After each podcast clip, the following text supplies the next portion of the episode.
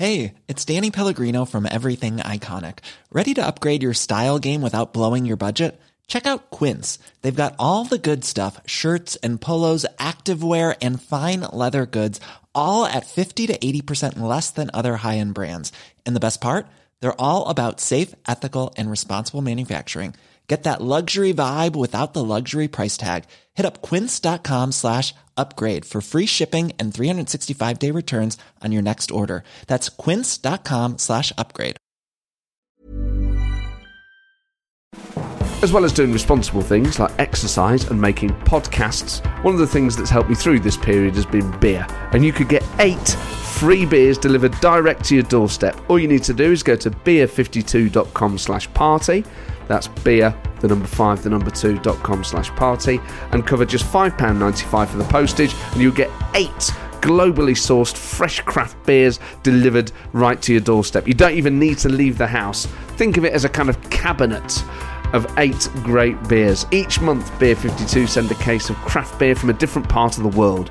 Recent cases have included beer from the Alps, New Zealand, the USA, Ireland, Korea, and Germany. So if you're looking to stock up or just fancy trying something different, Beer 52's Craft Beer Discovery Club is for you. And if you do change your mind, you can pause or cancel your account at any time you like. Every case also includes the award winning craft beer magazine Ferment and a tasty snack.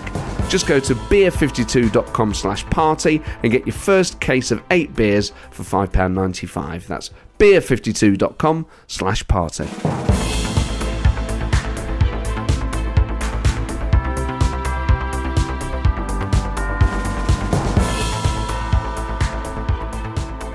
Hello and welcome to the Political Party. Today's guest is Ruth Smeeth, the new chief executive of Index on Censorship, an organisation which champions free speech. So, what an amazing time for her to be taking on that role, and what an amazing time for me to be interviewing her. Um, because we're obviously having a national, an international discussion about the right to speak up, about the right to have your voice heard against regressive and repressive forces, but also about the limits of free speech on the other side of the debate. What should uh, people be allowed to say and what shouldn't they be allowed to say? Should they be allowed to say anything? So we explore uh, those principles with Ruth. We also talk about her four years as a Labour MP in Stoke-on-Trent North, uh, a distressing time in many ways. Uh, as a Jewish woman to be uh, a Labour MP under the leadership of Jeremy Corbyn, and we go into that in quite some detail some elements of that are genuinely shocking, um, but also about representing a place like Stoke on Trent. Um, when you think about all the debates we're having about Brexit, uh, even before Brexit, the deindustrialisation of the UK, and now whether Keir Starmer's leadership can win back those people that culturally feel so distant from the Labour Party uh, in places like that. So there's loads of stuff in this. Uh, I hope you enjoy it. I began by asking Ruth what precisely the Index on Censorship does.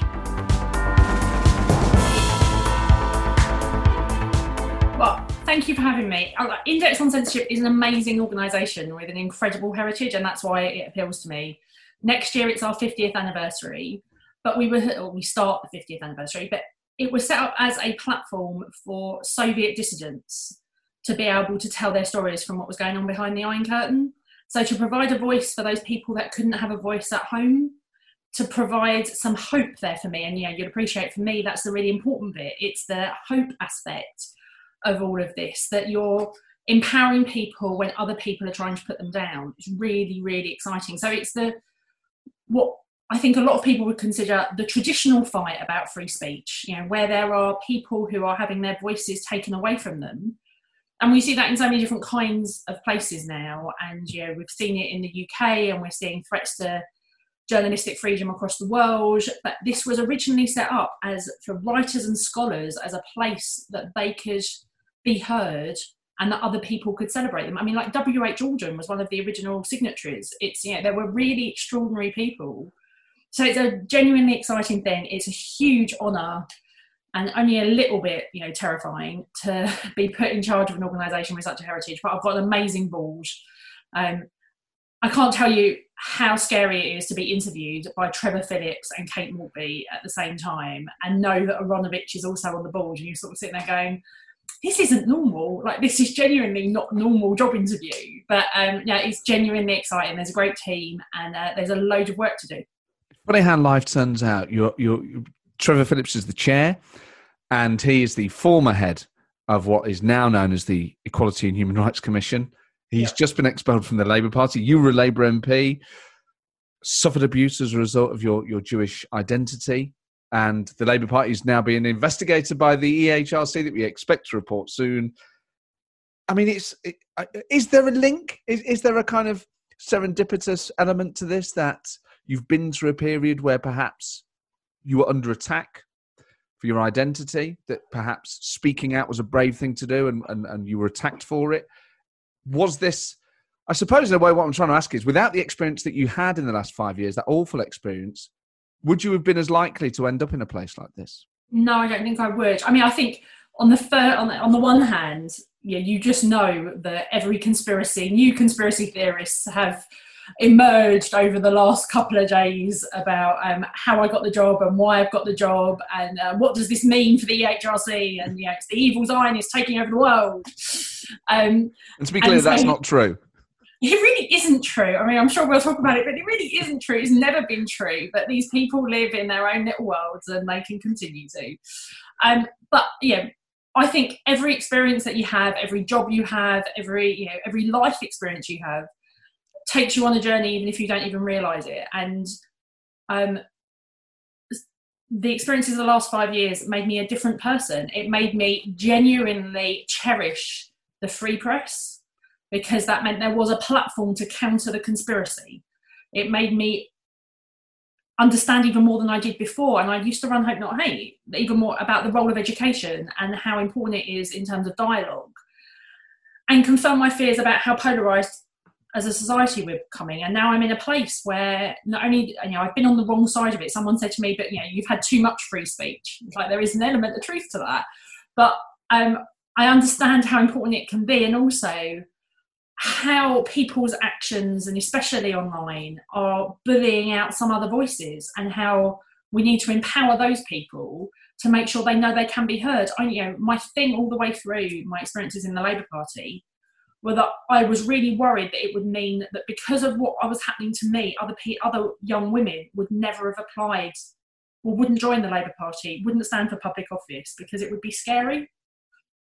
And so and it's one of the reasons why I stayed and fought back so hard. And that's the same for this. I want to make sure that people have a voice and that they know how to use it and they have a platform to use it.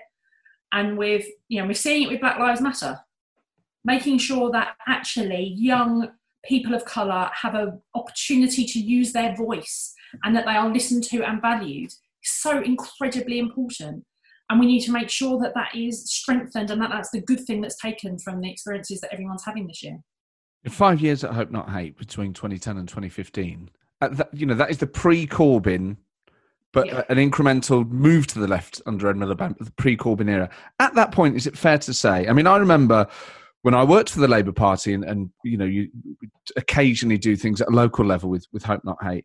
It was predominantly about defeating the BNP, and obviously, having been an MP in Stoke, uh, you, you'll know about that. But is it fair to say that at your time at Hope Not Hate, the workload was predominantly about countering far right and probably Islamic fundamentalism, anti-Semitism?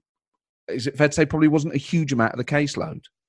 No, I mean, I always, I mean, well, the first time you and I met actually was on a door in Stoke on Trent. I, so, I remember um, it. I wasn't sure if you'd remembered it. I did. You were with Mark, so That's yeah, right. we were together um, and and campaigning against the BNP. Um, so you know, fighting the BNP and fighting fascists, that has always been what I wanted to do. I, that, you know, their anti-Semitism, their racism was built in. Um, the extreme um, Islamists who don't, you know, who are the other side of that coin, that was also built in. They didn't like Jews either. So yeah, it was sort of, but so it was just sort of normal, and you know where you're coming from. I think that's why the anti-Semitism Labour Party shook me so much. Mm. Is that was meant to be my family, my side, my team, um, and I completely knocked me for six in a way that you know I saw day-to-day racism from um, the far right. I expected it you saw stuff online, you know, what Hizb Tahrir or others would say. You sort of, well, that's their worldview. It is completely disgusting, but that is worldview. When you saw it from our side, like, where the hell did that come from? Um, but it wasn't. I mean, it had started a little bit to be um, but it was really, I mean, uh, Warsi talks, talked originally about, you know, uh, dinner party Islamophobia. Yeah, the and that's what it, there was like a little bit of dinner party anti-Semitism in the Labour Party. So, like, I would, um, someone attacked me. Uh, I'd agreed with Peter Mandelson about something in 2009 at a Labour Party thing, and he said, "Well, of course you do, because he's one of you."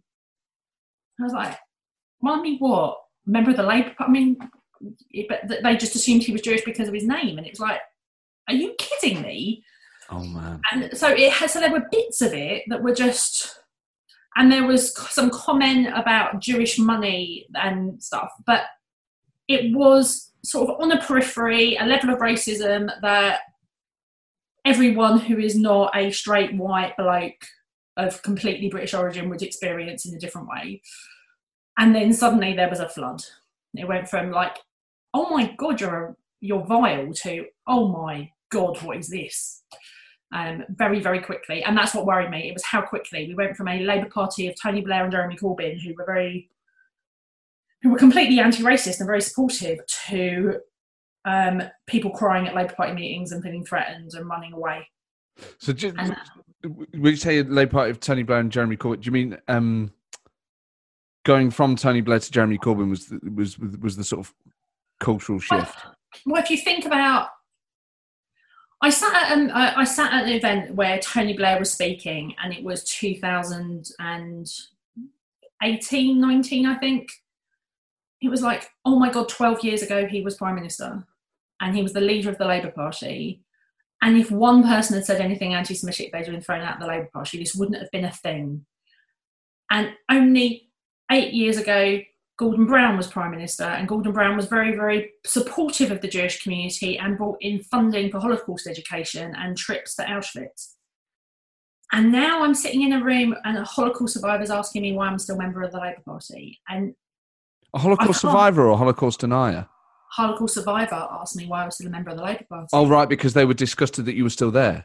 Yeah, and you sort of go, how have I gone from, how's my party that I've been brought up in gone from that to this? Like it was devastating and heartbreaking, but it what scared me, and it's why this, you know, never forget, ever vigilant, always standing against racism, because our own party went from very very good relationships with the Labour Party with uh, the Jewish community to appalling relationships with the Labour uh, with the Jewish community in yeah, less than six years. It's it was an incredible decline. I mean, you were you were you had a front row seat um, being a member of Parliament uh, during that period. Is it? I mean, uh, I know what my personal views are, but I didn't go through the experience that you went through does the election of Jeremy Corbyn as Labour leader is that the single biggest change that fuels that problem? Yes. And and and, in terms of you know the amount that was around before his leadership compared to the amount that then followed, can you give us an idea of the of the, the scale and the pace of that change? I so it's really easy to forget the chronology of everything that happened because it happened there was a new story every week. There was a new horrible. Um, there was something always, and from the moment Jeremy ran for election, through the prism of Israel Palestine, there were concerns if you um, for certain people about who he who he'd been friends with. I mean, at that point, it was always about why did he kept sharing a platform with people that say that Israel doesn't have the right to exist and that Jews and because for those people they can't differentiate between british jews and israeli jews. Like there is a we are one people one everything and you know the bit i find really offensive is that if i was in israel i'd be campaigning against netanyahu every day too. I'm disgusted about annexation. This the idea that he reflects my politics is abhorrent. My all my family over there are members of Meretz. Like it's just nonsense. I'd swear if we weren't, you know. But, oh, you can swear. This is a, oh, this is an unregulated um, personal mother, podcast. Yeah, but my mother tell me off. Um, but, but we um so, but we went from that October, November in 2015. There were suddenly cases of anti-Semitism at the Oxford Labour Club, the Oxford University Labour yes, Club. Yes, I remember that. And there were students who were con- who were scared and thought that they couldn't go to meetings and they thought they were being harassed for being Jewish at Oxford University in 20 you know 2015 that was just what is this? So we ended up with the Royall report and kid and and young people giving testimony about their experiences. And a lot of the people around them had been very involved in Jeremy's campaign and then in Momentum. So it was a very hostile thing. That then quickly became the Chakrabarti report, which, you know, I had helped, I, you know, I, I had wanted to. I think the thing that got missed for all of this is for Luciana, for Louise, for Margaret and I, we did not want anti-Semitism to become a thing. Like desperately did not want this to become the issue it Yeah. ultimately became because every time there's a story on the front page of a national newspaper about anti-Semitism, someone got, gets hit, someone gets hurt. It has actual physical consequences on the Jewish community in the UK. And who wants to hear about their own identity every day? Yes.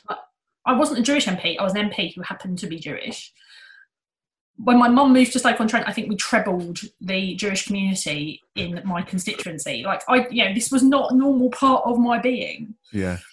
Um, so we, um, uh, so desperate, but Luciana and I had proper engagement with the Chakrabarti report because we wanted it to go away.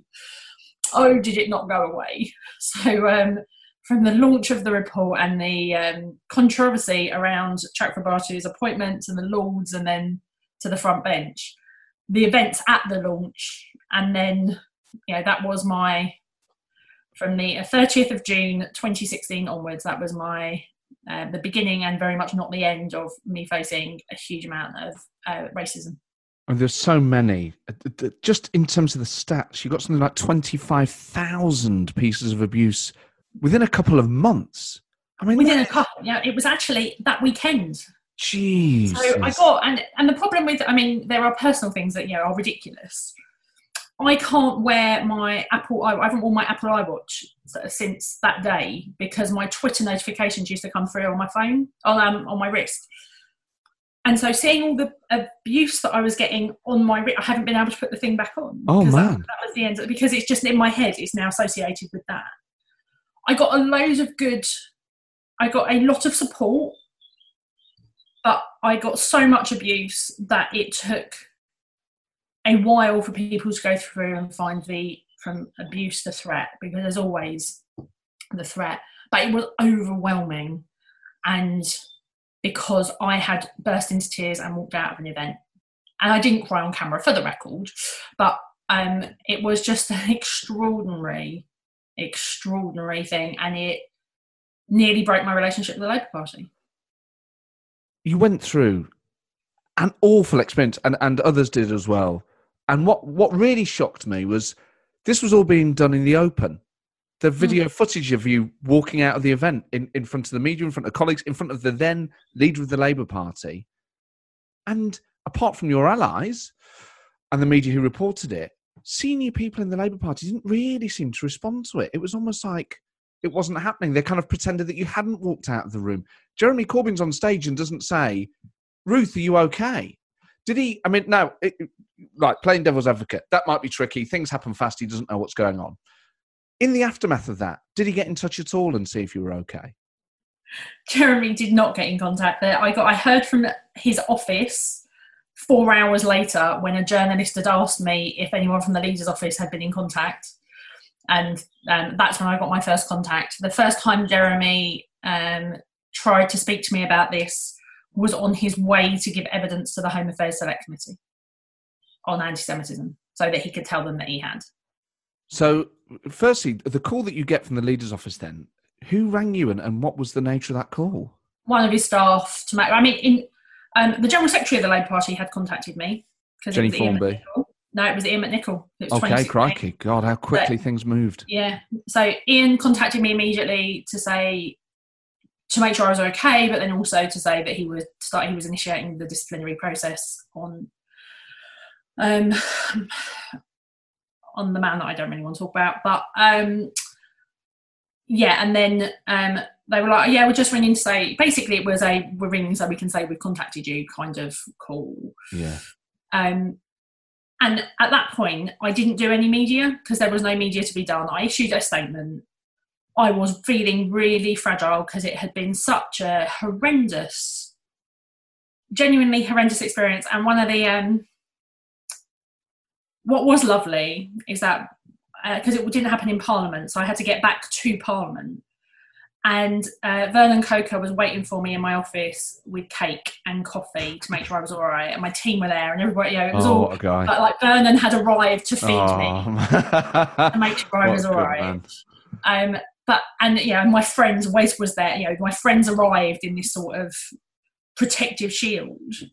Um, but I had to go back to Stoke. By, that was one of the last times I ever travelled by myself again. I had to go back to Stoke that night and my face was, you know, at Euston Station, there used to be that big. Oh, the Sky News thing. The Sky News thing. and that was me.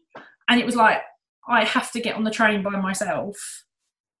And I'm trying to hide. And oh. that it was, yeah, on every emotional part of that thing, it was. And, and I'd love to say it got better, but from that moment on, my life got more and more difficult around this issue. Like, genuinely got more and more difficult. And I never had wanted you know, no. I wanted to be the MP for Stoke-on-Trent North. I wanted to fight for my constituents, and this then just dominated. It took me a while to figure out how I could still do my job and do it because it just dominated everything. You know, it's something I kind of knew, but you know, it, it, only hearing you say it does the impact of it. I remember obviously this meeting when the Mark you talked about earlier was Mark Meredith, the elected mayor of Stoke on Trent. It was a really good, progressive, you know, pro- progress wing of the party guy. Um, not necessarily the easiest position to hold in a place like Stoke on Trent, but I remember meeting you and you were you were an impressive, ambitious person. It was like, wow, this person's going to be an MP, and it was really, you know, I always thought it was really exciting when you're working in politics to meet the people who are up and coming, and you were just so impressive. Mad to think on that day, and I remember us walking down the street talking to each other. It's incredible to think that you know if you'd have said then I don't know how many years ago that was now, probably 10 years ago, maybe more, 12. In 12 or 13 years' time, we're going to be talking to each other on a podcast about how you were basically racially abused and that this would have become the dominant narrative of at least five years of the Labour Party. I just wouldn't have been. I just I, I, I still almost can't believe it now. I only believe it because it genuinely happened, and obviously we've seen all the evidence. But what a what a miserable way for it all to have turned out in a way. What what an awful point, you know, to think of that, walking those streets with so much hope about the Labour Party at that point for it to ended up like this. I thought I still had moments where I think I went to sleep after polling day in 2015 and am yet to wake up. like in a sort of ashes to ashes right. parallel yeah. universe. Yeah, I mean, no one would. You couldn't possibly have thought this is where we're going to end up, and especially from your and I perspective, who had the benefit of seeing the Labour Party actually be impressive and in government and do proper crisis management, neither of us would ever have thought that you would have allowed this kind of political story to have continued for that long. You would have mm. just shut it down. I mean, and there was such goodwill at the beginning, even um, and because of the subject nature, the subject subject matter.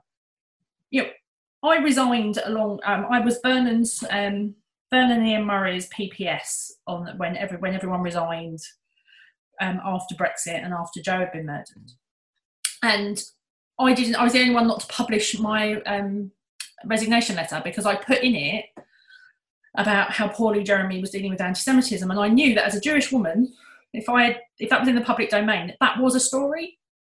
That was at the beginning of that week. The end of that week was the Jack Chakrabarti launch. So yeah, that lasted a long time. So you, that day when you're at Euston, you see yourself on that huge screen. I can't imagine what that feels like when you're already feeling kind of vulnerable. So it was one of the last times you ever travelled alone. So for, for years yeah. after that, what you always made sure you're travelling with a friend, or did you have to have actual security? So I always made sure I was travelling with a friend for the first couple of years. I rarely so either I'd get the train with one of the MPs from Manchester because then I'd get off, um, or um, um, or one of my team would travel back and forth with me. So it became a a thing. And then because this didn't go away in 2018, on police advice, I wasn't allowed to travel by myself and I wasn't allowed on public transport anymore. And that continued until um, March this year. I mean, that is just. I mean, this is the sort of stuff that Secretary of State for Northern Ireland used to need. Yeah, In case we're going to get killed by the IRA. Yeah. Well, for Lucy and Lucy Luciana and I, because of our security, and it was Lucy. You know, Louise had horrible abuse. Margaret had horrible abuse, but it was the younger women that they thought that. Um, but from a security point of view, that we were at our most vulnerable. I mean, I've still got police protection stuff now. And I mean, this is just what really. I think what's the most frustrating thing is there are still people out there who are still slightly skeptical about how real it was. Uh, make the- the- yeah, the, the the amount of cynicism about it, it has been a real eye opener, just in terms of how many people aren't prepared to accept real evidence that is in front of their faces that they can disregard because effectively they've been over politicized by their loyalty to a particular wing or to a particular individual. It is striking as well that it was, as you say, all against women. Yeah. I mean, d- d- I think I know the answer, but I think it's important to have the conversation. Why? What What was it about Jew- Jewish women in particular that made you such a target? I think they thought that they could bully us and that we would be silenced. And yet, like you can tell that those are people who had not followed Margaret Hodge's political career or Louise Yes. And had never met me or Luciana because those are four women that you would never ever try to silence. I mean, can you imagine what it was like when we were all together? Never mind you know, how the outside world would have engaged with that. But um, so I think they just saw um, younger women in mine and Luciana case, case, and in a parliamentary context, we were still young. Like, I mean, it's the one benefit of working in Parliament. The average age is fifty. I, yeah, I was very young. Um, and you, and you know, they thought they could silence us, and they thought they could make us so incredibly miserable that we would step away, or that we'd be so scared. I mean, someone and you sort of end up going, why? I sort of have this theory. They've always been the Green Letter Brigade. You know, it was the Green Ink Brigade. Politicians 30 years ago, 20 years ago, would have got letters in green ink from people who had very strange views and they would be threatening or they'd be whatever. But you had to buy the paper and buy the green ink and the stamp and then go and post the letter. And it was like you had to put effort and work in. Yeah. You don't need to do that with social media now. You're having a bad day, you can just rant at whoever you want to rant and you don't realise, you know, there aren't necessarily consequences. And I never got, I mean, Luciana and I dealt with it very differently and, and Louise and Margaret too. I didn't want to see most of it. So I um, at various points, some of my friends changed my Twitter password. My staff were in charge of everything. I never got to see Okay.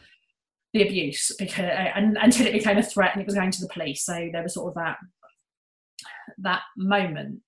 But it did make you think. Like if I talked about holiday hunger, which was one of my big campaigns, I get attacked for anti-Semitism. I get atta- I get racial abuse, and it's like literally talking about kids starving. If I talked about defence because I was on the defence select committee, and I, you know, that was I was chair of the Armed Forces Covenant, and I was talking about veterans, or I was talking about buying a new platform. It'd be yeah, but you, know, you want to make sure Israel are buying it.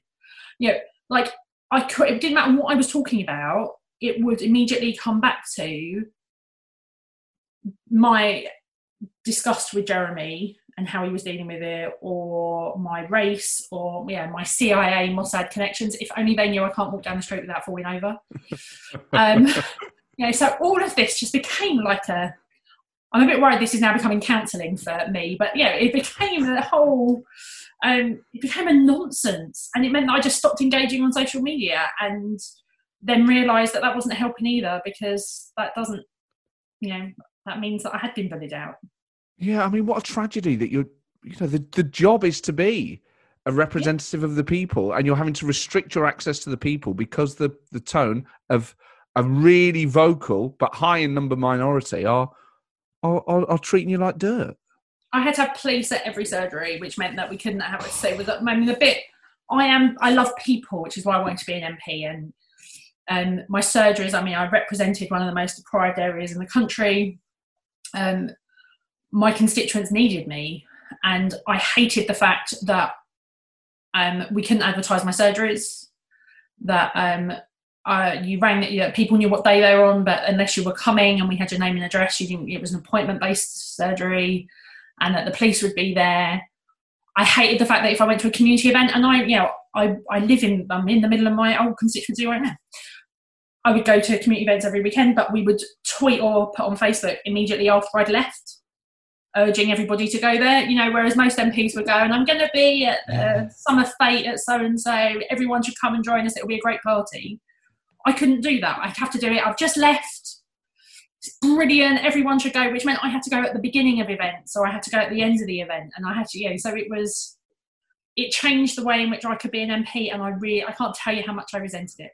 But did it also change the way that you felt about the world, not just about in terms of your own personal security, but you're a member of parliament, you are an impressive member of the community, you're there, you know, you're the person, if you turn up to an event, you're the person who can find the words, the person that everyone in the room is going to want to talk to, either to chew your ear off or to, you know, slap you on the back or whatever it is, you know, it comes with a certain level of status that you have to learn to handle as a member of parliament. But at the same time, you're, you're being so victimized that I, I don't know how anyone could go through that experience and not then start to feel vulnerable. So that must oh, I be such a bizarre feeling. I just I'd have a honestly I'd have a wobble about once a year where I'd you know which isn't unreasonable given the threats that were coming, um, and that would be like a twelve hour oh my god what am I doing, um, but the rest of the time you know and you've been exposed to politicians all of your you know most of your life. It's an all-encompassing job, so there was just something you know you just kept powering through it. Like there was just a there was never time to stop and think and go, this isn't normal. I just kept going. And then you just keep going, and then there'd be something. Rosie Cooper, um, the National Action Trial. So you know, I was giving evidence um, because I um, it had been Hope Not Hate that had exposed National Action, and um, I'd been involved in that. And then I realised that National Action could try um, might get my home address and I had that moment of so it was on the far right, not on the far left, and I had that moment of that's actually genuinely terrifying, and burst into tears behind the chamber because it was you know not that I am soft, but in a actually I might be vulnerable for the first time. I re- I'd given myself time to realise I might be vulnerable. And then Liz Kendall arrived, and it's like, oh, that's right then. like there are other people, it's going to be all right. it's like, okay, I'm all right now. But because there are just moments of every so often there was a moment when Luciana left and I realised that the mantle had passed to me. When Louise Ellman left, there were just moments of this horrible story where um, you, I felt vulnerable, but I felt either politically vulnerable or personally vulnerable, but you just kept going. And were you tempted to leave with them? No, Not at all. no. Wow. My Uh, word. That is. Uh, I, I thought at least a part of you might have thought, just, you know, you want the pain to end. My mum was desperate for me not to stand for election again which I, I mean i the damage it was doing to my family just because of how scared they were. My friends and family watching this because they did have time to think about it. Yeah. um but i was so adamant that i've been you know i worked for hope not hate. I ran the jewish communities campaign against the far right. I went on my first demo against the national front when i was a teenager. My history teacher took me when i was like 13 i've been involved in these battles the battle against racism was now inside the Labour Party, a party that my grandmother had campaigned for in um, 1926. Like, this was not a party that I was giving over to racists. So they wanted me, they were going to have to throw me out. Um, and, yeah, I was waiting for it. they might at some point. But um, I wasn't prepared. This is, you know, I campaigned, I door knocked for the Labour Party for the first time in the 92 general election. I was 12. I campaigned, my mum was a trade union official. My mum is, is a matriarch. She's an amazing woman. She's my heroine. But she was also a senior trade union official. So I had to negotiate once a year my, um, um, my pay rise, as in for my pocket money. Um, and I had to do a written pay claim for my pocket money because my mother made me and included in that was delivering her Labour Party leaflets from the age of eight. Like this was my the Labour Party was my identity, and these people who arrived like an hour before were trying to tell me I shouldn't be in it. Bring it on. So, I mean, I don't want to overdwell on this. It'd be nice to talk about your new role, but um, just on the Chakrabarti report, I mean, it felt it felt from the outside that that report was never going to reach the conclusions it, it had to reach. At any point even at, at any level of engagement with it. Did you? Was there any ever hope that you had that actually this could be the report that would sort this problem out? Oh, it's always the hope that kills you, right? um, desperately wanted it to be, truly just desperately wanted that to be the line in the sand and that they were going to come good. And that at that point, Shami Chakrabarti had was not a member of the House of Lords, and she had been beyond reproach on issues that I would have been on the other side of her on. But when she was at Liberty, she was, you know, this. She was meant to be, or her reputation was, that she was a proper grown up. Yeah. And so there was hope that she would deliver something that could make this all go away. And then it arrived and it didn't. But even what was in it wasn't implemented, not fully. And the Labour Party proved it wasn't fit for purpose. I mean, it took um, the Marc Wadsworth's hearing wasn't until um, April 2018. Uh, that was nearly two years after, where, and that's not just unfair for me because that was living out, but that was completely unfair to him, regardless of what I think of him. That that was that that was not just. Ken Livingstone and that process that went on and on and on, that just meant that it never went away. Um, Jackie Walker and you know all of this. This is and actually Ken Livingstone in the end chose to resign because the process was taking so long. Yeah, and it was like because that would help Jeremy, and that just became such a perverse world that we ended up living in. It made no sense whatsoever, um, and for no real purpose. And it were you know there were so so many horrendous parts of it, but the I mean. There's the photo, and it's been used a lot recently by some of the very unpleasant people but when all my coll- when a big group of my colleagues walked me to the hearing, it's because the Labour Party had told me I was responsible for my own security and they weren't prepared to protect me, knowing I'd have to walk past a demo to get into the building. And it was like, are you seriously? Are you kidding me? They, and then they said, go and contact Jewish security. They wanted me to go to CST for CST to secure me to get in and out of giving evidence, or I could go through the back door like, I've been the target of racism. You want me to go through the back door? That's not a thing. I'm a member of parliament. That is astounding. So it wasn't because, you know, I was doing a political stunt. It's because genuinely the party had put me in a position where they were prepared for me to be vulnerable. I mean, that is so, such a hard. You know, when I think about the party that I worked for, I can't ever imagine it getting to that state under any of the previous leaders. No, or previous general secretaries? It would never, I can't, I just can't see. I just, I, that was sort of that moment of, I am on my own in the Labour Party. And I wasn't because I had all my allies and I had friends and I, you know, but yeah, I felt very disconnected from the Labour Party. I mean, the Equalities and Human Rights Commission report uh, is apparently imminent, um, and Keir Starmer seems to have got off um, a quite positive note with with Jewish community leaders um, from c- across the spectrum. I mean, with the EHRC, firstly, going into that election where you're standing for re-election in 2019, and the Labour manifesto is pledged to make the EHRC truly independent, to quote it. That seemed like a really odd tack to kind of try and publicly and, and since in, in interviews recently try and suggest that actually the equalities and human rights commission is somehow in hock to the state or, or to, to certain interest groups. I just you know there are some people that just can't stop digging like seriously just stop talking why are you obsessed with this issue you got us into a place that created this misery. Everybody else wants this misery to go away. Stop talking. There is also, it has been written now, it is an, um, by an entity that when we're in government, we established. So let them do what they've got to do. You are no longer responsible for delivering it. The Labour Party needs fixed so that we can get on and fix the country. Right, fundamentally, that is where we are. Um, I think people need to be really, you know, everyone everyone needs to be prepared for what the HRC is going to say. It's not going to say we're institutionally racist because that was not the remit of the investigation to determine. It was to determine whether the policies and procedures and the way in which they were being implemented by the party discriminated against Jewish members. I think they're going to find that. I'm quite sure they're going to find that. I'd be amazed if they didn't.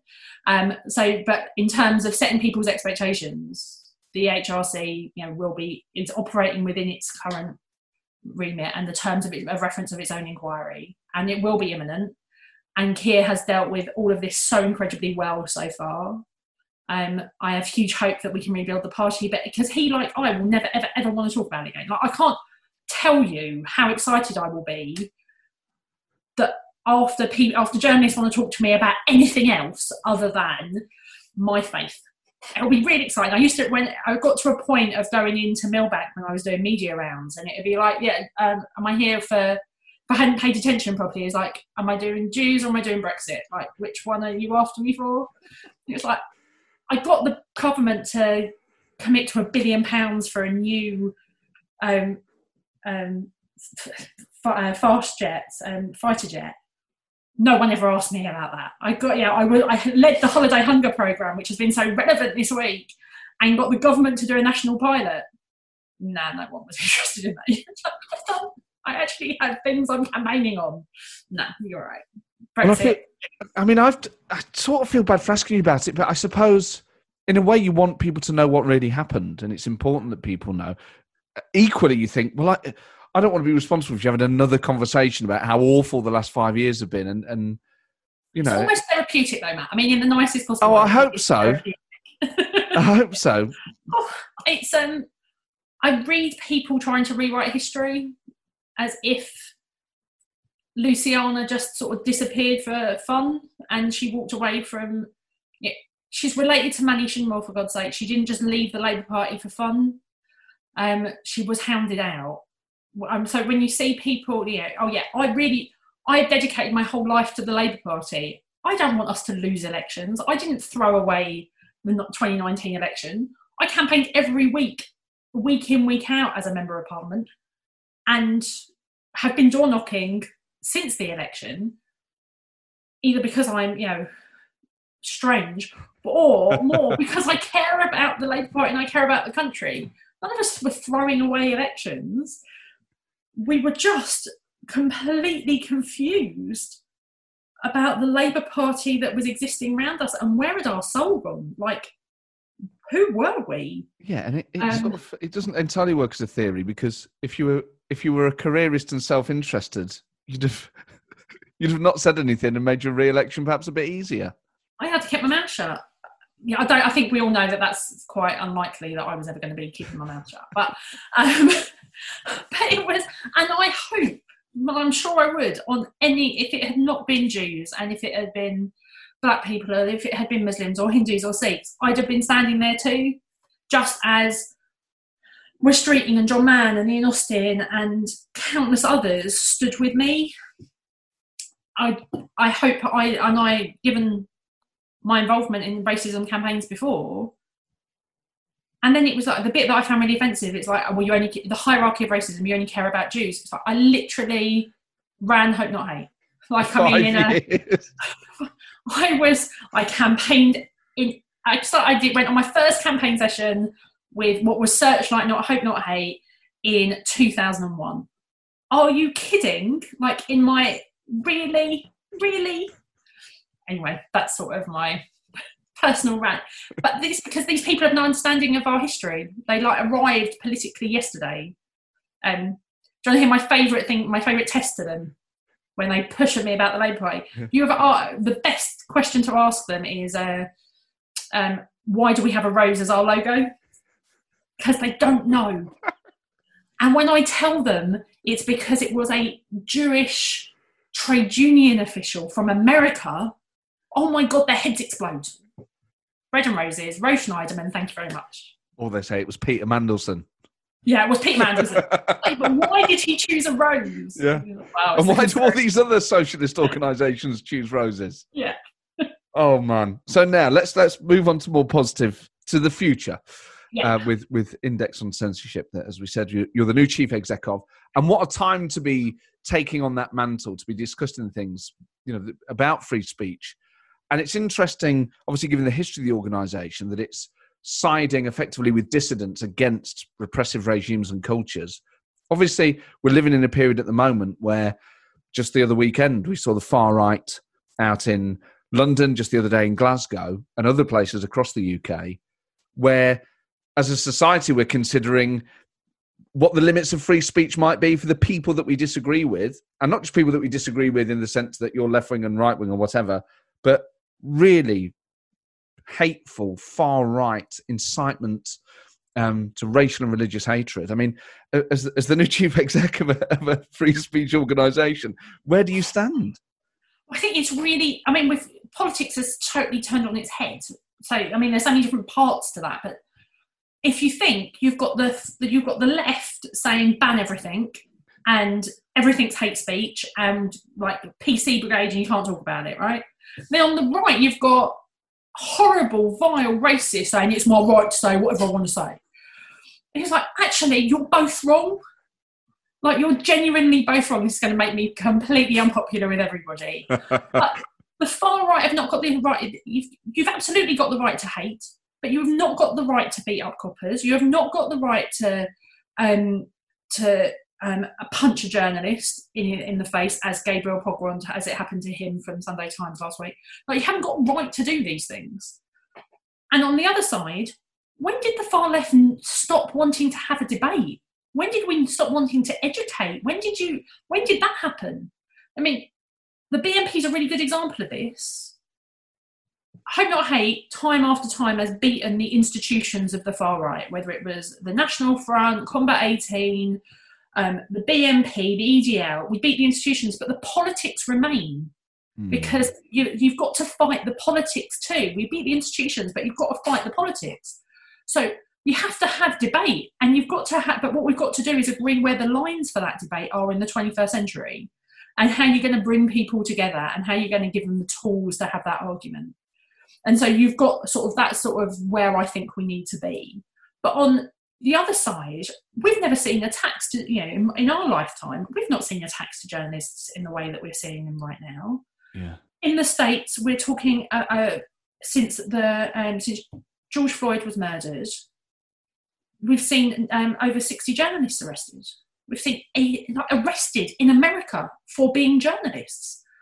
We've seen, we're not talking about Egypt, we're not talking about Malaysia, we're not talking about Bahrain, we're talking about the States you know, this is just bizarre. We've seen um, 80 and um, over 80 uh, journalists attacked in the States.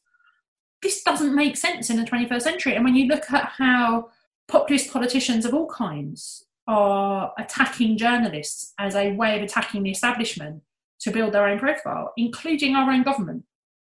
So, you know, and how that's meant for you know, Emily Maitlis not going on Newsnight and you know restrictions um, how many questions people are getting to ask in the middle of a global pandemic there is something wrong also with our journalism and the way politics is interacting with journalism so protecting journalistic freedoms is really important and it's important that we protected them in the uk and in Europe and in the States because the rest of the world looks to us for what is acceptable and what isn't. And if we're saying current events are acceptable, then oh, God only knows what happens to the rest of the world. Like they'll just go, well, look, they don't care about them anymore. And you know, you look at how and how brave some people are being in response to it. What's happening in Hong Kong and how brave they're being. Being, you know, you've got, you know, and in the Philippines, people being, being prepared to speak out. Bahrain, if you're, can you imagine being an LGBT activist in an in a place where you could get killed, state sanctioned killing for being gay, and you're writing a blog about it, that is a brave, brave thing to do. And it's those people that I want to make sure that um, I want to make help make them household names in the UK because that gives them a level of protection at home. And I want people to understand their stories, and I want to give them a bit of hope so they know that we care about them. It's that time of the year your vacation is coming up. You can already hear the beach waves, feel the warm breeze, relax, and think about work. You really, really want it all to work out while you're away. Monday.com gives you and the team that peace of mind.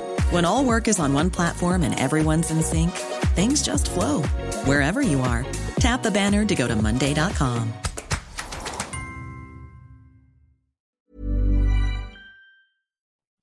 This is the danger with the free speech debate is that inevitably you go, well, what about racism then? And what about bigotry? Because that's where, at the moment, the conversation in certain elements of society seems to be is, well, what do we allow ourselves to tolerate? So, I mean, Stoke is a really good example, partly because we both have a, a significant personal experience there. But when I was working there, when, when we first met, the BNP had nine seats on the council. Yeah. Now, this is way before Brexit and all this. And the way that Labour defeated the BNP was to, as you say, actually take them on, and no platforming hadn't worked. No. So they stopped no platforming them. And the moment, and what was really, I thought, fascinating about the way that um, those who, who really put in the legwork against driving the BNP out of Stoke was it was treating them as if they were another party and just holding them to account that that evaporated their support, highlighting the fact they didn't even go to council meetings or, or their voting record. Campaigning against the BNP as if they were the Lib Dems or the Tories seemed to be actually the best way of defeating them, rather than calling them racist. Because once people were voting for them, they were kind of the people that were voting for them in enough number. Sadly, were, were comfortable with the fact that they were prejudiced. If you're going to run a campaign, and that's that was the pro- that was always the problem with tr- it's why Hope Not Hate was proved to be so successful, because if you were going to run a campaign um, which traditional anti-fascists did that said that everyone that voted for the BNP was a racist, then you have just called a million people racists that you need to win over to your side so they don't vote for them anymore. That is not by by attacking someone. That is not the way to do good politics. So exposing for the fact that they were, weren't delivering for you, that they were incompetent, that they were so caught up in their own personal prejudice that they were forgetting about their constituents, that's a way that you beat the BNP. And it wasn't by, I mean, there is a big conversation to be had about deplatforming and how it works and what it means and uh, where, where are the lines for complete there are certain people who I do not, you know, who are so vile. You know that they're going to break the law when they open their mouths. I wouldn't want to debate them because if I did, that gives them credibility, like immediately. And they are not on the same level as me. They have the right to say those things, but not the right to the audience that someone like me or you would give them. So there is a different level for that conversation. But beating them, exposing them, making it clear that they care more about whether you've got a white or a black neighbour than they do about what food's coming into your house and whether you've got a house and what's happening to you. Those things are much, much more important, much more powerful, and for you and me are bread and butter. So, in, in your new role, then, I mean, the, the, free speech obviously is is always a, a, a fraught discussion, always relevant. Uh, applies itself differently according to, to each generation and, and to the times in which it in which we exist. So, I mean, do you have a plan for, for the next few years? I mean, do, do you have sort of priorities? Are there certain things that you think I definitely want to do this, this, and this? So I um, so I do and I don't because I think yeah, as we've seen even this year in the middle of the pandemic, who would have thought that we would be living through one of the most tumultuous US elections in our history, have a have protests on the street every day, I, um, I went to I went to secondary school in Bristol, and you know the Colston statue coming down is a brilliant thing. But who'd have thought what that was, and how like in the middle of all of this? So the world moves so quickly that it's difficult, especially at the moment. But there are big questions which were, were exactly the same 50 years ago as they are today. So I was reading the opening um, op-ed for the launch of Index, and they talked about how you deal with the challenge of technology. Now they meant television, right? yeah. More channels, whereas obviously we mean social media platforms. But how free speech has to engage with that, how you provide a platform that is effective, how you rate platforms also, you know, you have intellectual platforms, you have platforms for everybody. What does all of this mean? What does it look like? how you can deal with, you know, where does for journalists, censor, where does editing become censorship? There are big conversations, and what I want to be able to do is facilitate the conversation. I don't, I am not the arbiter of what free speech should look like. I, but I want to build a conversation that we can have together about where those lines are. It's not for me to do; it's for everyone to do. Um, and I think that then if you're doing that, then and at the same time you're providing the skills, and I hope that this is where I would be slightly different. But you're providing the skills and the tools to the people who have felt bullied out of debate. That this is how you can engage. This is the skills that you have. These are the tools available to you, and give them the confidence to do it. Then you can actually change the nature of public debate, and public debates become so like discourse has become so polarized and so aggressive that there's definitely a way we can engage with this that is different. And I want to help try and facilitate that. I want to use this as an opportunity to have a conversation about what type of society we're going to live in. The timing couldn't be better. And that would have been true even before this pandemic. It's even more true now. It's become, as you say, with, with, with the Black Lives Matter movement, um, obviously, which has been around for a few years, but really capturing the public imagination in a way perhaps yeah. it hadn't before. Sadly, as the result of an atrocity. But just that that that public awareness now, the fact that it is people are rightly seeing it as more of a priority. It's jolted a new generation of people into realizing that racial equality feels like a very long way off. Sadly, um, you have got such an opportunity and such a platform yeah. to do so much good. I think there's. I hope so, and I really. I mean, I think there's huge amount of goodwill towards wanting to have this conversation, and because no one wants this level of hostility and anger. I mean, trolling online is unnecessary. Bullying and you know this is is like the schoolyard, but for the rest of your life if we allow this to continue. Whereas none of it's constructive. We're increasingly creating echo chambers so that we only hear our own opinions and they're reinforced by, you know, if someone read my Twitter page and read your Twitter page, they don't have to go anywhere else because, you know, they would agree with us. very true. Very true. But you know, I don't, I actively don't search out opinions that I disagree with, you know, because why would you on social media? So dialogue has gone, constructive criticism has gone, and some of that's been reflected in the chamber of the House of Commons too, like proper, constructive, cross-partisan, non-partisan, cross-party activity. There's got we've got to be thinking about the tone that we're using, how we engage, and what we engage on. Well, desperately protecting free speech. I mean, the civil rights movement came to being because they had the rights under free speech and they made sure they used them. Feminism and the changes to feminism, what we're seeing with the Black Lives Matter protests, it's all because we've got the right to do those things. So protecting them has never become more has never been more important.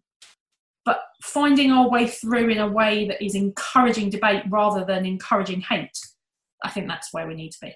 And the advantage you've got is in a way political parties are kind of tainted and you know what you need are kind of honest arbiters and kind of people that feel like they don't have the baggage that people can trust because when it's become polarized we've become polarized for and against brands whether it's the spectator or the new statesman or labour or the tories leave or remain yes or no people are are really wary of things happening under those umbrellas whereas if you can create the space for that and be the people who facilitate it then all sides can engage with a level of trust and uh, perhaps that wariness they don't have of their opponents. Bring together, leave and remain. And this is how the dialogue should be, and actually how the debate should be. Bring together the people who are, you know, some of the most interesting debates are those are, always of people who have strong opinions because otherwise what's the point in debate yeah. but making sure that you've you've found the right people who are the right spokesperson I really want to hear. I mean, it's why Marcus Rashford's intervention this week was so amazing because he wasn't a traditional um, political person. He spoke with a genuine, true voice about an issue that he was passionate about, and he was brave enough to do it because of the platform that he has, and he's been supported in doing it. I want to make sure that there are more of him yes, that can yes. embrace, and I want to find them and help give them their and support them to do it. I want to create a generation where they value free speech and we have a free speech ambassadors.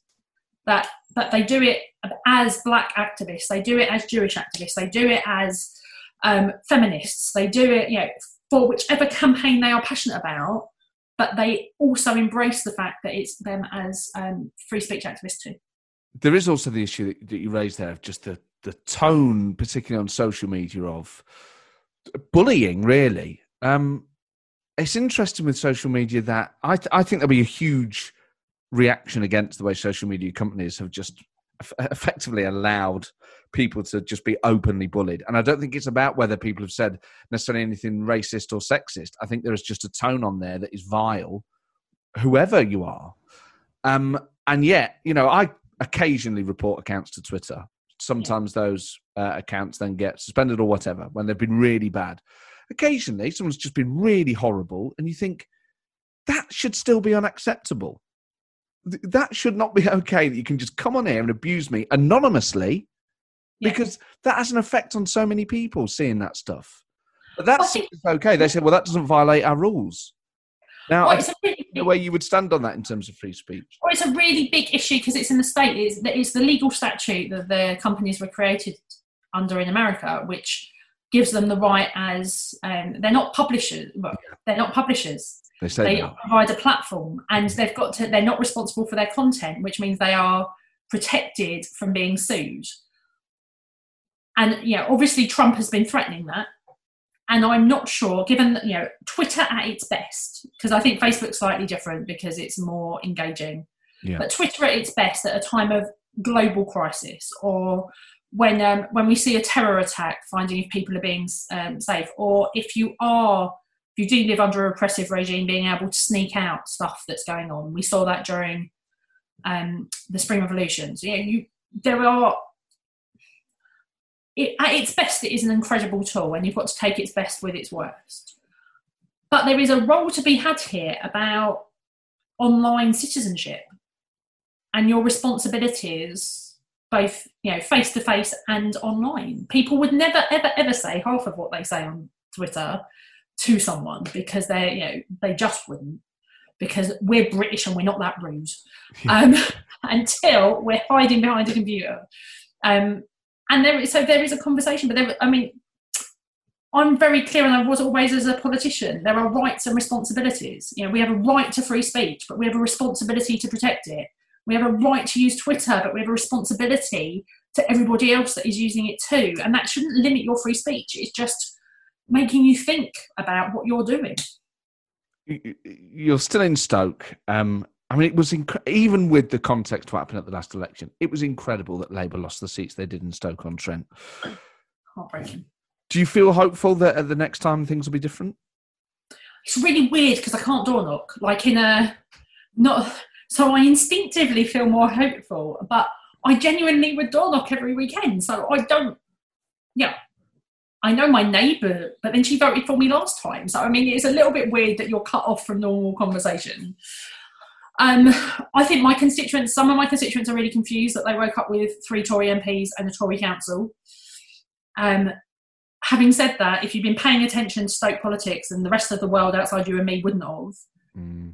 um, our local government results for like the last 30 years have been interesting because of the BNP and that we the coalitions and things that we went into. We lost control of Stoke Council in 2015, even when we held all three seats, which shouldn't have happened.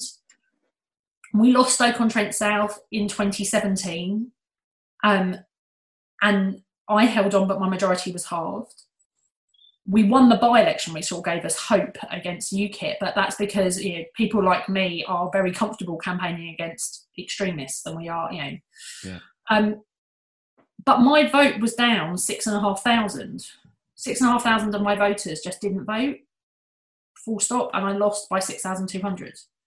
So it's not like there were Tory votes. So I honestly don't know, and it's a question I have. I can't tell you how unpopular Jeremy Corbyn was here. We're a squaddy recruitment area.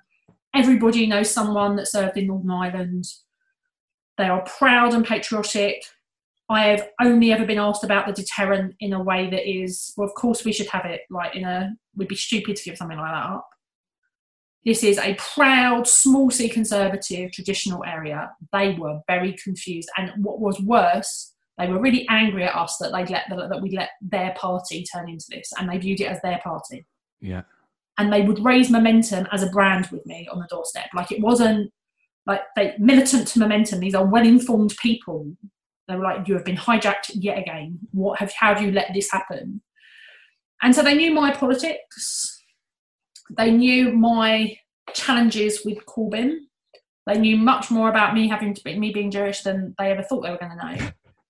Um, and they, I can't tell you how wonderful they were about all of that. Like every time it was front page story about me getting another death threat. This is such a Stokey thing, but I would get a piece of spode pottery because they did a Judaica range and someone would send me something with a Star of David on. There's a we're Stokey like I get I get to my office and there'd be a bunch of flowers outside my office. It was such a Stokey thing, right? Um, you know, how could these people be so horrible to you? The, one of the funniest was I was at a, I, I was in Kidsgrove at uh, the summer fair, and it was like one of the spikes of the misery. And someone went, "Oh, let me get you a sandwich," and then went to give me a bacon sandwich, and it was about anti-Semitism. like, oh bless, like okay, never mind. Um, but so they were amazing, and I can't tell you how yeah, it was an honour and a privilege to serve my constituents. It was the best, most brilliant thing in the world. Um, and the questions I've been having with them since the election is, I, would you vote for me again? Like in a, you didn't vote or you voted Tory for the first time in your life can you come back to me or have I lost you forever? They want to come back, but they're not sold. So there is a, still a journey to go on. Um, and we need to give them something to vote for. You know, whatever anyone thinks of, if you take out Brexit, which you can't, I represented the third most Labour Leave seat in the country. If you take away Jeremy Corbyn, we were still left, and how much they hated him as an individual, like it was very personal. But if you even look at our manifesto in 2017 and 2019, it was virtue signalling to poor people. So, um, yeah, we'll get rid of the bedroom tax, um, but we're going to nationalise the railway. Now, I've got no problem with nationalising the railway at all, but I'd like a bus service that works. And my constituents didn't have a, and we didn't talk about buses. Like, not in politics is people, yeah. and that didn't make any sense. Like, we talk about um, tuition fees. Brilliant. I am the last year out that didn't have to pay tuition fees. For that, I am very grateful. I'm the first one in my family that went to uni. But 22% of my constituents go to university. I needed them to talk about putting more money into FE because that's where my constituents were going to go. I needed to talk to the, I needed to be able to talk about level four apprenticeships and what that meant. I needed them to talk about in the round about futures. I needed them to talk about houses that were genuine social houses and how we were going to build them so people trusted us to build them. I didn't need virtue signalling about food banks. I needed real policies for them. And I think that's the so we had a very class, a very middle class response to poor people, which was just bloody patronising and written by people who had been nowhere near a council estate. I mean, I lived in a council flat, they'd been nowhere near. I mean, I'm not Stokey, but I have I had the same upbringing as most of my constituents. I, it was written by people who had who thought they knew about working class people from what they'd read. I think at points by in Charles Dickens books. Like this is not a real version of my constituents' lives. And and what makes Stoke so interesting is it's a city, well, it's a collection of six towns that um that are in a sort of in a line rather than a hub and spoke, and that has that has effects for the internal politics of Stoke. The six towns are very distinctive, or so plus they Kids think. Grove because I had Kidsgrove, so plus Kidsgrove. Plus Kidsgrove, you know, the internal politics of Stoke are fascinating, but also a former heavy skilled industry area. It still has some potteries, but that industry of pits and pots has gone. It's it's kind of looks to Manchester and looks to Birmingham and realizes that it's not those places and isn't as big and doesn't have the infrastructure that those places have. It for me it really embodies when people talk about Brexit or any of these underlying reasons of the of the disconnection between the Labour Party. Even back in the period that we were that we first met and were involved, even then you could feel that if we weren't careful, Labour was just they, were just slightly moving away from each other. It wasn't a major problem at that point, but you could feel a, a, slight disconnection. I mean, I remember knocking on doors and you know you'd say to people all the stuff about tax credits, NHS, whatever, and uh, the people I always found hardest to kind of convince to be Labour were single white men. Yeah. And they go, "We're just talking about stuff for families. What have you done for me?" You go, "Well, your streets are safer." He's like, "Mate, I don't need the police around there." You go, "What about the NHS?" He's like, "I don't use it." You're like, "Yeah, well, I mean, you know, just in general, you know, the economy's good, and that, that's just that's just a bit vague for people, however true it is. Yeah. and you could feel even then, you just thought, oh man, if we're not careful, you could feel And those were. people. They were ready to leave, a lot of them. They were, and we had, you know, the end of our heavy industry. It wasn't like Birmingham because as Birmingham lost one industry, it's a second city. There was another industry for people to move into jobs. I mean, we now make, or we did before. I mean, please God, everyone survives the um, the pandemic. But up until December, we made as many pots now as we did 30 years ago. But we did it with a fraction of the number of people because of Mm. automation. And you know, I won't use anything other than a Stokey mug, but that does. But most people don't realise, and they'll go into Tesco's and they'll buy something made in China, and there isn't the buy British sentiment that goes alongside it, and people aren't proud of what they're making. And so we lost the trade union connection, we lost the workplace connection, and we didn't know how we were going to rebuild it, and we didn't. And it's um, what one of the most exciting things that I did as an MP, one of the things that was lovely for me, one of my wards, which is um, Bradley and Chell Heath. Chelheath is a really, really poor area. It's a big council estate. It's an area that struggled economically. And voting voter turnout there was about 25% during a general election. And it wasn't a 2015 election. My But holiday hunger was one of my things, and I um I went to meet. We were doing a Save Our um, Sure Start campaign, and I met with the mums who were running the Sure Start, and they went first time ever as an MP. It was like eighteen months in, and they went, "Well, what can we do to help you?" And I said, "Well, let me tell you about something I'm actually really interested in, and what happens to kids who qualify for free school meals during the summer holidays." And they went, "Oh my god!" And these are women who would be right on the edge themselves. They went, "You're absolutely right." and it cost me a fortune and it nearly sees me over the edge. And that was sort of December. They did fundraising for half term in February. They then um, and they um, they went to the head who completely breached the rules and gave them the 20 names of the families on a wink wink that they needed to that who needed some help over half term and food parcels were arranged for those 20 families that then became a holiday club that summer which then led to a citywide, you know, we've got a citywide uh, run by Port Vale and Carol Shanahan at the Hubb Foundation. We've now got this amazing holiday hunger scheme. It was this group of women who decided, without realising they were community leaders, they were, and voter turnout on their cons- in um, their ward went up, like went up.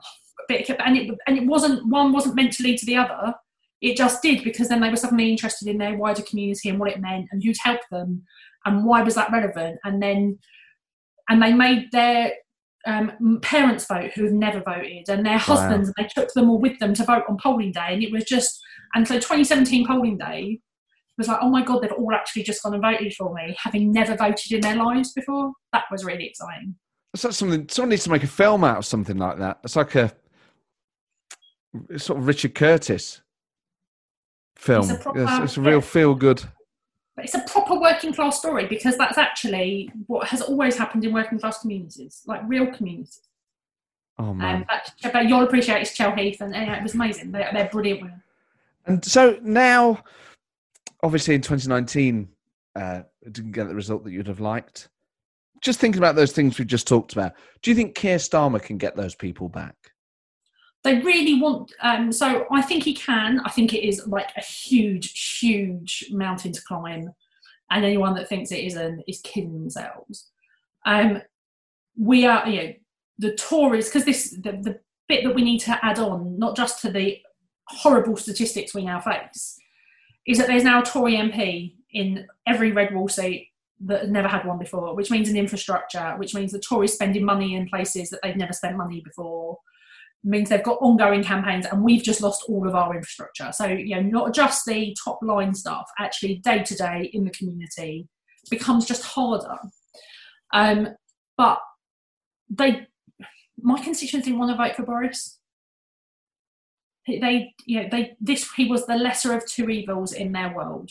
They were not in love with this man. I doubt he's done very much to redeem himself since given he, how uh, I mean, I can't tell you the anger that was clear anger about Cummings on the streets around here, given the sacrifices people were making. Um, and it isn't that I don't think people would probably raise Cummings now, but what they will raise is a lack of trust with the government because they don't really trust them now and a competence issue. And those things will play with the Tories now going forward. Keir's made an amazing start. The Tory failures over the last couple of months have given Keir an opportunity to be heard, which there was no guarantee for a brand new leader in the middle of a pandemic he was going to get that opportunity. Um, and he's he looks like what they want a prime minister to look like. I mean, that is the brilliant part of this. Keir looks like he could. Keir looks like he should be sitting in number ten, um, and as proper, you know, from a, I, I would never go door knocking not looking like the MP, because they expected me to look like the MP. They've only seen me in jeans since the election as I've been around the park. Right. I don't think they thought I owned a pair of trainers because they would never have seen me look like that. now, like they expect MPs to look like MPs. They expect, and I, I had Jeremy Corbyn's shoes raised with me, Yeah. and and his vet, like it, it became so personal, like because that, but that is not what they expected the leader of the Labour Party to look like. Well, that's what something I don't think Corbyn understands, and I don't think Boris understands it either. Is that working class people take real pride in their appearance when, it, particularly when it comes to serious things, Yeah. and not showing that respect, whether it's a donkey jacket at the cenotaph or scruffy hair when you're announcing deaths at the dispatch box, doesn't look like some sort of taste thing. Like, oh, I just prefer this. It looks like utter disrespect to the country. It looks like you can't be bothered to even comb your hair when you represent us. And then people extrapolate, well, what does that mean about all the other things you're not doing? Well, it's patriotism as well. Hmm. you are you represent the country whether you know and as an mp whether you like it or not you represent the country to them you are their representative of our country and they also know that you travel around the world and engage with other people as the and it's so if that's what we're offering the world Keir, even with his not being able to get a lockdown haircut like the rest of us, um, Keir still looks like a prime minister. He wears a suit well, and thank God he's blessed with an amazing brain. So, you know, as a starter for 10, tick box, right?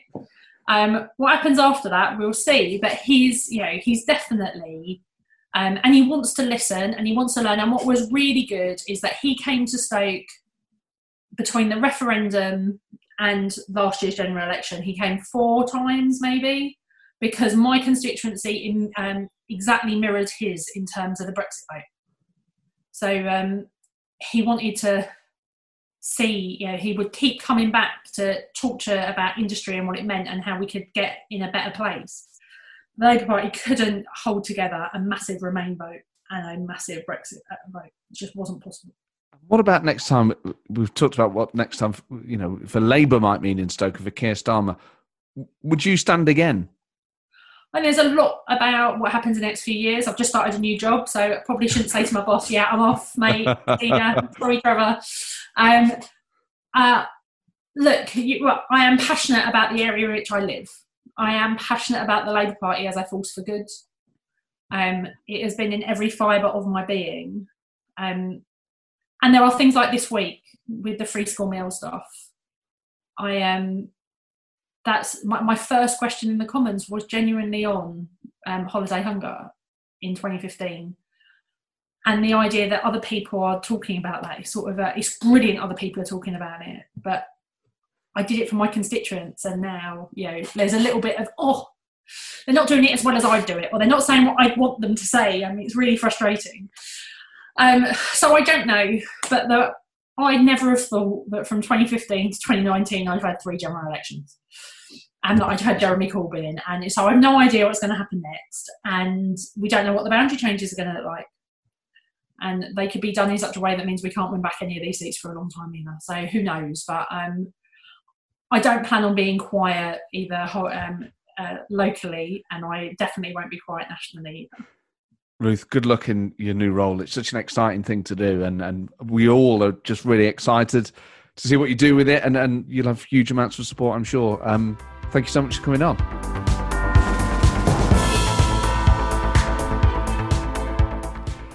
Well, there you go, Ruth Smeeth. Uh, what a brilliant opportunity she's got to help us all improve the quality of our discourse now. As a planet, she's in such a great position to be able to improve the way we talk to each other, the way we try and understand each other, and and to try and get people out of those trenches, which is so important. And whether it's Black Lives Matter and the importance of people being able to speak out against oppression, or whether it's also us having a conversation as a country about the far right here and how we deal with that and what the limits are on the things they should be able to say. I just thought it was a great chat. Um, also, it's just still so awful to hear the account of Jewish people under Corbyn's leadership, particularly Jewish women and what they were put through. It is just still as heartbreaking and as sickening as it was at the time. And obviously, it was only, you know, we're talking a few months ago, and it's all happened in the last few years. But talking to Ruth about the security she needed, about about the horrendous experience, it's really, it, it's still still has the power to shock. So that EHRC report, when it comes out, is a huge opportunity for the current Labour leadership, of course, um, but it's also an opportunity for the wider Labour movement. Um, and the way that everyone reacts to it will be hugely symbolic and really important, not just for the Jewish community, but for the rest of the country. Um, we need to see if the Labour Party is, is prepared to change. So who knows when that comes out? It sounds like it's imminent. Um, but it was great to, to chat to Ruth about the limits of free speech, about the position she's in to be able to influence things for the better. Um, don't forget you can email the show, politicalpartypodcast at gmail.com. Um, plenty of you have. Uh, Catherine Serra has been in touch with some fantastic guest suggestions. And, and do, if it's anyone you want from around the world, big or small, because sometimes it's not that I forget about people, but obviously, um, well, I guess I do. You know, you can't think about everyone all the time. So you think, oh, I should have asked that person. So it always helps. And it's always lovely to know where people listen. Um, Ian got in touch. Um, Ian Spare. He listens in the Swiss Alps which is very glamorous, and Craig Bryce listening in Yarra Valley, just outside Melbourne. So from Switzerland to Australia, and from me here in the UK, um, we're all connected by this podcast, which is lovely. So always let me know where you listen um, and any suggestions, any feedback. Well, I've got so many emails about the David Lammy episode. People loved it. Um, I, he was absolutely superb, and his book is brilliant. Tribes, and I put a link to that in the previous show notes for this for these show notes uh, with Ruth Smeeth. I've linked to.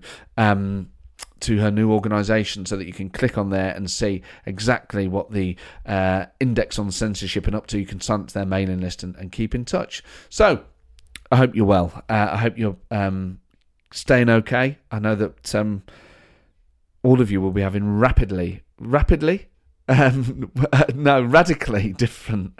I need to eat. Radically different experiences of this um, crisis. And I know I've said this before, so I don't want to repeat myself. But I'm just when I say I hope you well, I really mean it. But I know I don't. I don't want it to sound flippant because I know for some people they're still going through a very difficult time.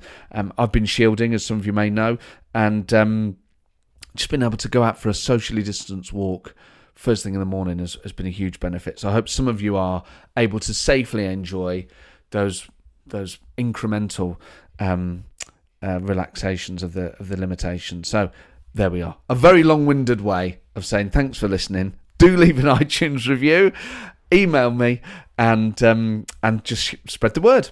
And I'll see you soon. ta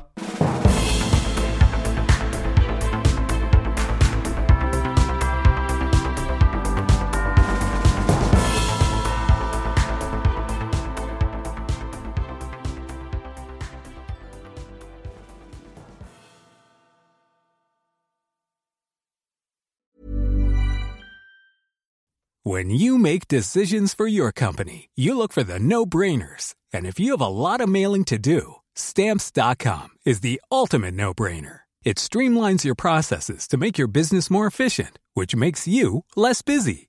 Mail checks, invoices, legal documents, and everything you need to keep your business running with stamps.com. Seamlessly connect with every major marketplace and shopping cart Schedule package pickups and see your cheapest and fastest shipping options from different carriers with rates up to 89% off USPS and UPS rates. And with the Stamps.com mobile app, you can take care of mailing and shipping wherever you are. Make the same no-brainer decision as over 1 million other businesses with Stamps.com. Sign up with code PROGRAM for a four-week trial, plus free postage and a free digital scale. No long-term commitments or contracts. That's stamps.com. Code program.